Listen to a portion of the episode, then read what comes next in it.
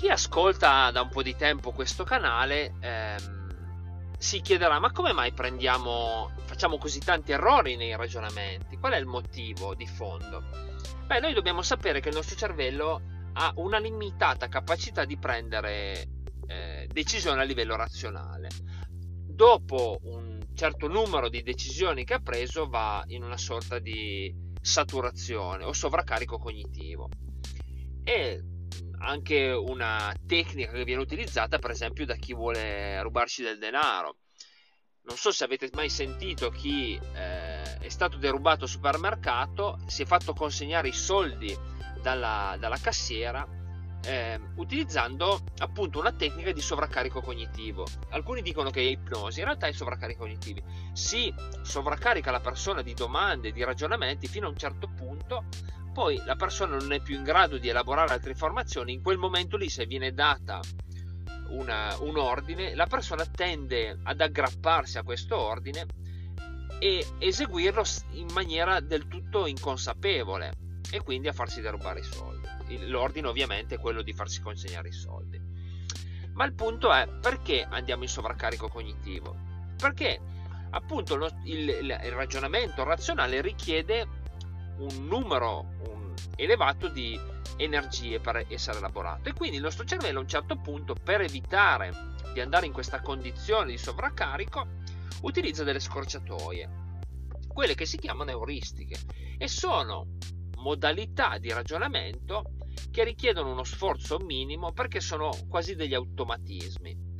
E quindi non richiedendo risorse aggiuntive riusciamo a elaborarne molti senza appunto andare in sovraccarico cognitivo che il sovraccarico cognitivo potrebbe essere di due tipi. Il primo è il burnout ma il burnout è più un esaurimento nervoso cioè noi andiamo al lavoro facciamo un lavoro stressante. A forza di fare questo lavoro stressante andiamo in questa condizione di burnout che è una sorta di esaurimento. E poi abbiamo la deplezione dell'io l'ego depletion in inglese che invece è una condizione più temporanea che raggiungiamo più facilmente cioè raggiungiamo semplicemente se dobbiamo elaborare tante informazioni a livello cognitivo, ma è una condizione temporanea che comunque tende a rientrare velocemente.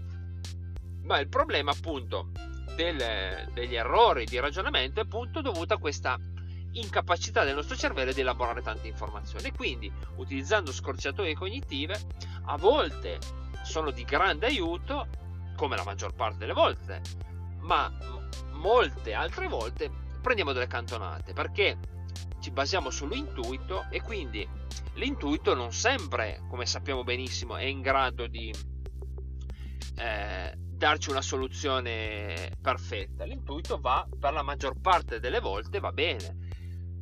Di fronte a uno stimolo che abbiamo già visto, è probabile che il 90% delle volte diamo eh, lo affrontiamo in maniera corretta, ma quel 10% delle volte sbagliamo.